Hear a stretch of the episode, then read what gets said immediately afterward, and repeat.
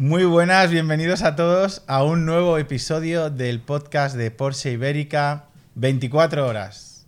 Hoy tenemos a un invitado que eh, trabaja en una de las áreas que a mí más me gusta ejercer desde el punto de vista de la comunicación y el marketing, que es el diseño gráfico. Muy buenas, Javier Peña, conocido por mucha gente, probablemente por parte de la audiencia, como FICA, que es FICA Co, es eh, una de las marcas que tú diseñas y que has eh, emprendido desde hace relativamente poco y que de lo que vamos a hablar hoy. Y antes de que te presentes tú mismo, me gustaría un poco contar a la audiencia de qué vamos a hablar hoy. Hoy me gustaría hablar de cómo de importante es el diseño gráfico al ejercer el marketing y la comunicación hoy en día, qué significa el diseño gráfico en la construcción de una marca y en el lenguaje visual de una marca. Y también pues, me gustaría que nos contases tu experiencia desde este punto de vista, de dónde vienes, qué es lo que haces. Así que, bueno, Javi, cuéntanos. Eh, en primer lugar, Iván, muchísimas gracias por invitarme al podcast. Eh, y bueno, pues como bien has dicho, soy Javier Peña, eh, soy arquitecto. Arquitecto. sí. ¿Qué ha pasado? Pues un cambio. ¿Qué ha pasado? La necesidad de, de, Al final, una evolución más que un cambio. No, no, creo, no creo que sea un cambio como tal porque, mm, eh, bueno, he estado 11 años trabajando en la parte más técnica de la arquitectura, eh, era responsable de una constructora, eh, mm, y, pero siempre me ha encantado todo lo que es el diseño, el arte, la creatividad, y de hecho en todas las experiencias que he ido teniendo siempre había una rama en la que de algún modo aportaba algo a la empresa creativo. desde incluso eh, hacer el cambio de las equipaciones de, de, ah. los operarios, a, eh, la, eh, la, propia página, la propio folleto corporativo. O sea, siempre me ha gustado mucho porque creo que es muy importante transmitir una imagen que, que hable de ti, ¿no? y que sea la primera la primera cosa que, que, alguien ve con su ojo, ¿no? Que, que, esa primera impresión. O sea que sin saberlo tú, eh, el cuerpo lo que te pedía era ejercer la comunicación visual del sitio donde trabajabas, del trabajo que realizabas, a través del diseño gráfico. Mm. Y mm, bueno, cuéntanos, laboralmente tu experiencia es como arquitecto y sin embargo ahora estás en otros aspectos donde el diseño gráfico es muy importante. ¿A qué te dedicas actualmente? Pues actualmente, aparte de tener mi propia marca de ropa, eh, que es Ficanco. Ficanco, efectivamente. Eh, ahora estoy principalmente una de mis ramas de trabajo son las colaboraciones con marcas, haciendo creatividad digital acompañando a la marca en todo aquello que pueda necesitar, ¿no? En ese sentido. Bueno, en ese sentido hay que decir que con Porsche Ibérica estás colaborando desde hace tiempo. Nos has hecho diseños pues de todo tipo de cosas. ¿Qué, ¿Qué es lo que más del trabajo que has hecho para Porsche Ibérica? ¿Qué es lo que más te ha gustado? Pues o con lo que más has disfrutado. Eh, tengo hasta, o sea, dos cosas. Una, la primera cosa que hice, eh, que el primer trabajo, ¿no? Que fue como una ilusión enorme para mí poder colaborar con Porsche Ibérica, ¿no? Y contigo, Iván. Eh, que fue em, las tablas que hicimos del Taycan. Eh, que, y fue una camiseta también, ¿no? Que además era como eh, una eh, puja benéfica, o sea que todo el entorno que tenía para mí era súper motivador, ¿no?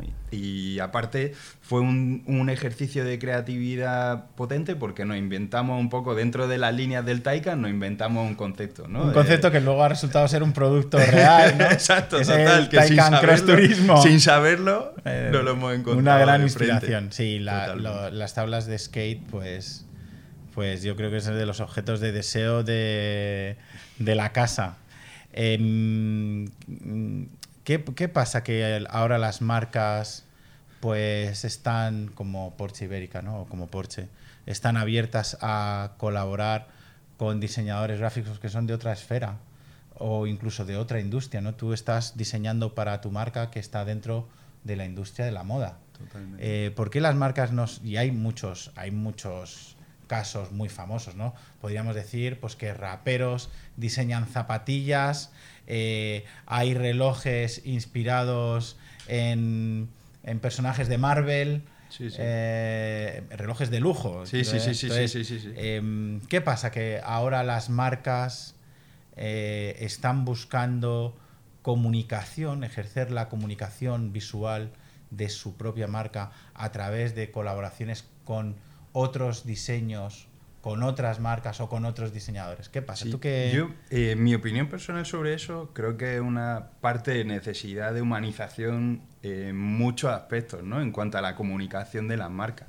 Y luego, sobre todo, eh, eh, creo que estamos en una era en la que, eh, precisamente en estos últimos años, eh, se ha acelerado muchísimo, que es la colaboración, ¿no? Entre, entre marcas que a priori, mm, pues como tú bien dices, ¿no? Un rapero que diseña zapatillas, ¿no? Que dices, bueno, ¿y qué tiene que ver, qué, qué sabe él de diseño de zapatillas, ¿no?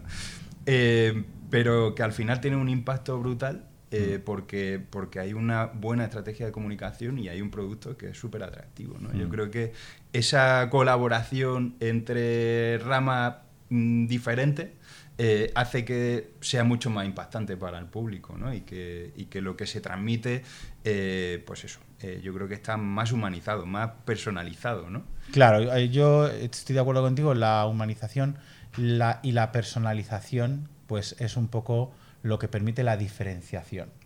Y luego que yo creo que hay un, un grupo de consumidores que cada vez es mayor, que son los nacidos en el año 2000 o después, los que se les llama de muchas formas, millennials o como sea, ¿no? Pero este grupo pues tiene una, un componente de deseo brutal cuando las, las marcas hacen mashups y se juntan. Entonces, que tú hagas una, una raqueta de tenis Supreme o que se junte el rapero Jay-Z con Adidas, todos estos mashups de marca tienen una componente que es muy aspiracional para los públicos jóvenes. En- Entonces tiene una demanda brutal.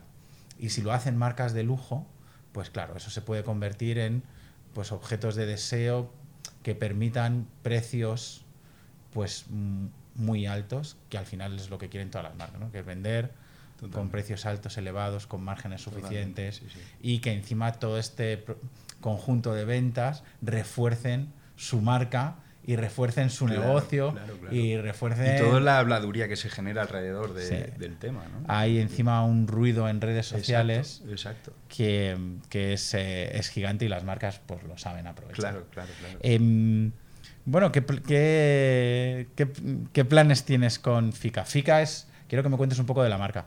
Es una marca que tiene una inspiración en el mundo del motor eh, muy importante. Me sí. gustaría que nos contases eh, por qué el mundo del motor te inspira tanto para tu marca y no solo eso, por qué hay una tendencia muy visible que ha cambiado en, el estilo, en nuestro estilo de vida para que yo creo que empezó hace unos años Deus Ex Machina Sí.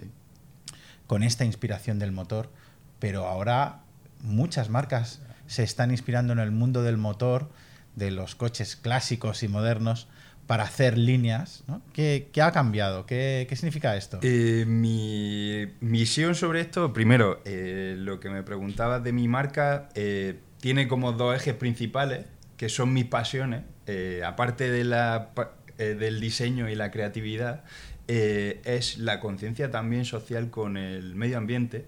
De hecho, colaboramos con la asociación de Reforest Project. Y bueno, pues al final eh, no deja de ser un grupo de amigos que no para de crecer eh, y plantamos eh, árboles patrocinados por marcas. al final, bueno, ayudándole a ellos a reducir su huella y nosotros pudiendo disfrutar de esa acción, ¿no? Súper positivo para nosotros. Luego, siguiendo esa línea, todos los productos que estamos desarrollando son orgánicos, de origen orgánico, y eh, intentamos que la, minimizar nuestra huella y además apoyar el comercio local y los productores locales, los artesanos locales. Qué bueno. Eh, prácticamente todo lo que hacemos se produce aquí en Madrid. eh, de una forma súper artesanal, ¿no? De hecho, eh, son casi ediciones limitadas nuestros productos, ¿no? Eh, y, y- y luego el, el otro eje, como tú bien comentabas, el mundo del motor, es otra de mis pasiones. O sea, yo soy una- un enamorado, eh, o sea, era de, de- de los que de pequeño iba por la calle, que no sabía ni hablar, y iba diciendo, esto es un Porsche, esto es un... Y sabía todos los modelos. sea, un, un enamoramiento con el motor absoluto. Y, y en mi caso, pues eh, tengo la suerte de poder tener una moto que, que con la que salgo a- a todos los fines de semana, el coche y, y algo que disfruto muchísimo. Y lo que me comentabas de, del por qué esta tendencia, ¿no? De por Sí. qué... eh, Porque hay, hay multitud de, de marcas de todos los tamaños, De pero marca- hay también marcas globales, ¿no? Sí. Como Deus sí, que, que se inspiran en este, en este mundo. Ahora hay cada vez más, y de hecho hay marcas en las que a priori su, su línea de trabajo no es el motor y que de vez en cuando hacen ediciones especiales que, que son súper ventas. Sí. porque yo creo que al final eh, lo asociamos a un momento de disfrute, a algo aspiracional, a algo que nos emociona, ¿no? que nos genera eh, como una serie de sensaciones que, que ¿por qué no llevarlo puesto? ¿no? ¿Por, qué no, ¿Por qué no mostrarlo? ¿no? Sí, yo creo que se ha convertido en fuente de inspiración para muchas marcas el mundo del motor.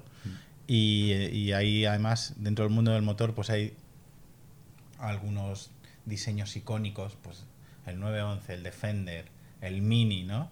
Que yo creo que todo diseñador gráfico en algún momento tiene la tentación de utilizarlos y crear eh, diseños eh, inspirados en, en estos eh, productos icónicos que ya han pasado a formar parte de la cultura popular. Eh, hasta ahora, pues en Porsche, pues hay ha habido diseñadores icónicos pasando por, por los propios miembros de la familia Porsche, que han sido también diseñadores de nuestros productos. Eh, en la comunicación visual de una marca para una empresa, ¿qué papel juega el diseño gráfico? Para mí, perdón. Mm, eh, perdón. Quiero decir, Sí. eh, va más allá de la creación del logo y de una identidad corporativa, ¿no?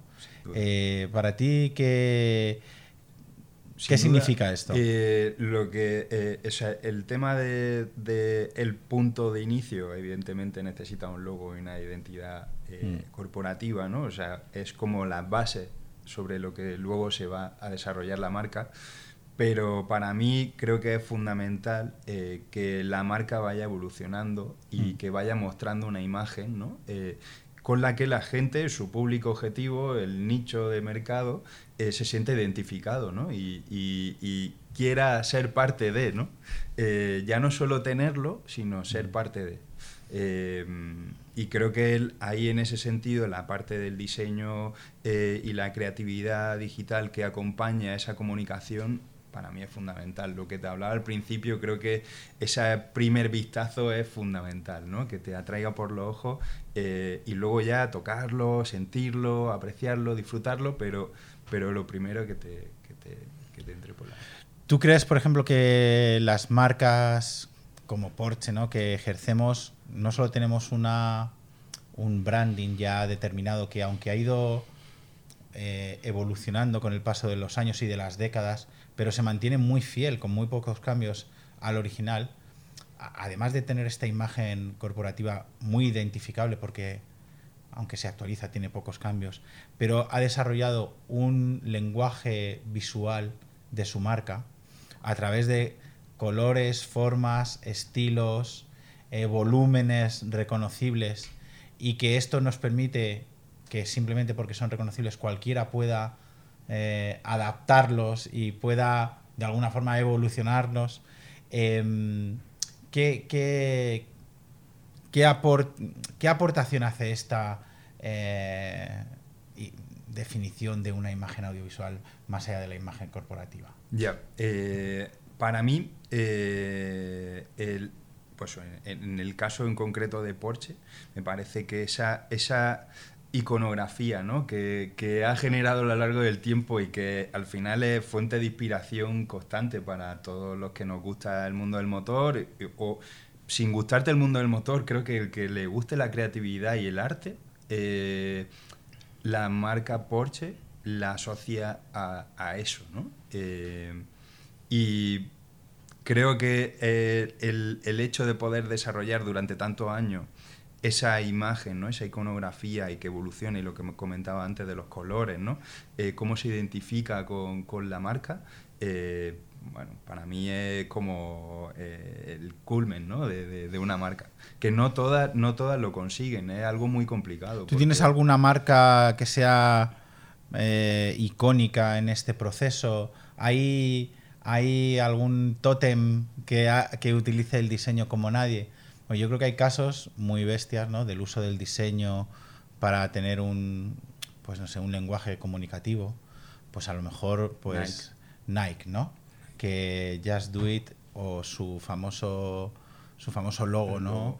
Eh, pues sin necesidad de... De evolución durante los años. Sigue cumpliendo un, un efecto en los consumidores y en las personas que lo ven brutal. ¿Cuáles serían tus, tus iconos en este sentido? Pues la verdad es que hay muchas marcas que me atraen, tanto grandes como pequeñas, no, no solamente de las principales, pero para mí, pues eh, creo que Nike es una de las marcas más representativas en cuanto a nivel de trabajo de, creatividad y de y de aspiración ¿no? en todos sus diseños, ¿no? en todo lo que hacen, porque eh, tanto en la parte de ropa como en la parte de zapatillas, como en las colaboraciones que hacen, que hacen muchísimas colaboraciones, em, eh, al final hacen que, que, sea una marca muy deseada ¿no? y a la vez bastante alcanzable. Eh, no, no, no es una marca que, que, solamente sea de unos pocos, ¿no? que, que es para muchos. Sí, para mí Nike es un referente. Además, hay un caso muy particular, ¿no? Y es que su director creativo senior de Nike, pues es una persona muy activa en redes sociales, que diseña y comparte en sus redes sociales diseños que hace que no están relacionados con su trabajo. Y además de ser porchista, pues está todo el día compartiendo en redes sociales diseños e ilustraciones que él hace en su tiempo libre. Sí, sí. De hecho, creo que colabora a nivel internacional, ¿no? Con Porsche y Heuer. Puede ser, puede ser. Hay muchas cosas que no se saben todavía. Este hombre se llama Jeffrey Doherty y joder, su trabajo es brutal. Y yo creo que todo lo que identificamos todos en, Nike, que viene, sale de su trabajo, ¿no?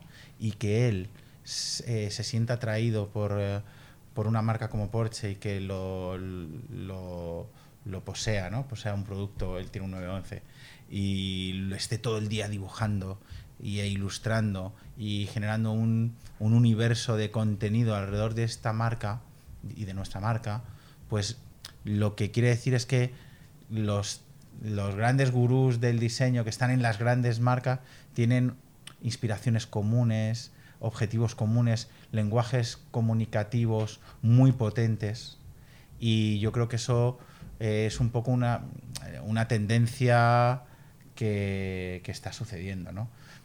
¿Tú crees que esto en los próximos años va, a ser así? Yo, a mí, es, a mí es con lo que me gusta. Siempre todos los episodios del podcast de Porsche Ibérica 24 horas siempre tienen que terminar un poco, ya empieza a ser una tradición, con una predicción del invitado. Entonces, última pregunta del episodio de hoy. Javier Peña, mm, ¿qué papel va a jugar el diseño gráfico en, la comunicación eh, y en el marketing y en la generación de branding en las marcas globales como Porsche? Yo creo que actualmente ya lo estamos viendo, ¿no? que eh, el, mundo ha cambiado, ¿no? Eh, eh, la comunicación ha cambiado, la forma de comunicarse las marcas con la gente ha cambiado y, la parte creativa y de, y de diseño creo que es fundamental desde hace mucho tiempo, pero creo que ahora más que nunca en esa generación de contenido constante, ¿no? Eh, y en esa forma de comunicar constante eh, eh, con contenido atractivo, sin ser invasivo, que comunique al final lo que representa la marca. para mí esto es un camino que, solamente puede nada más que crecer. O sea, creo que la unión de creativo y marca es todo uno. O sea, tiene que estar sí o sí.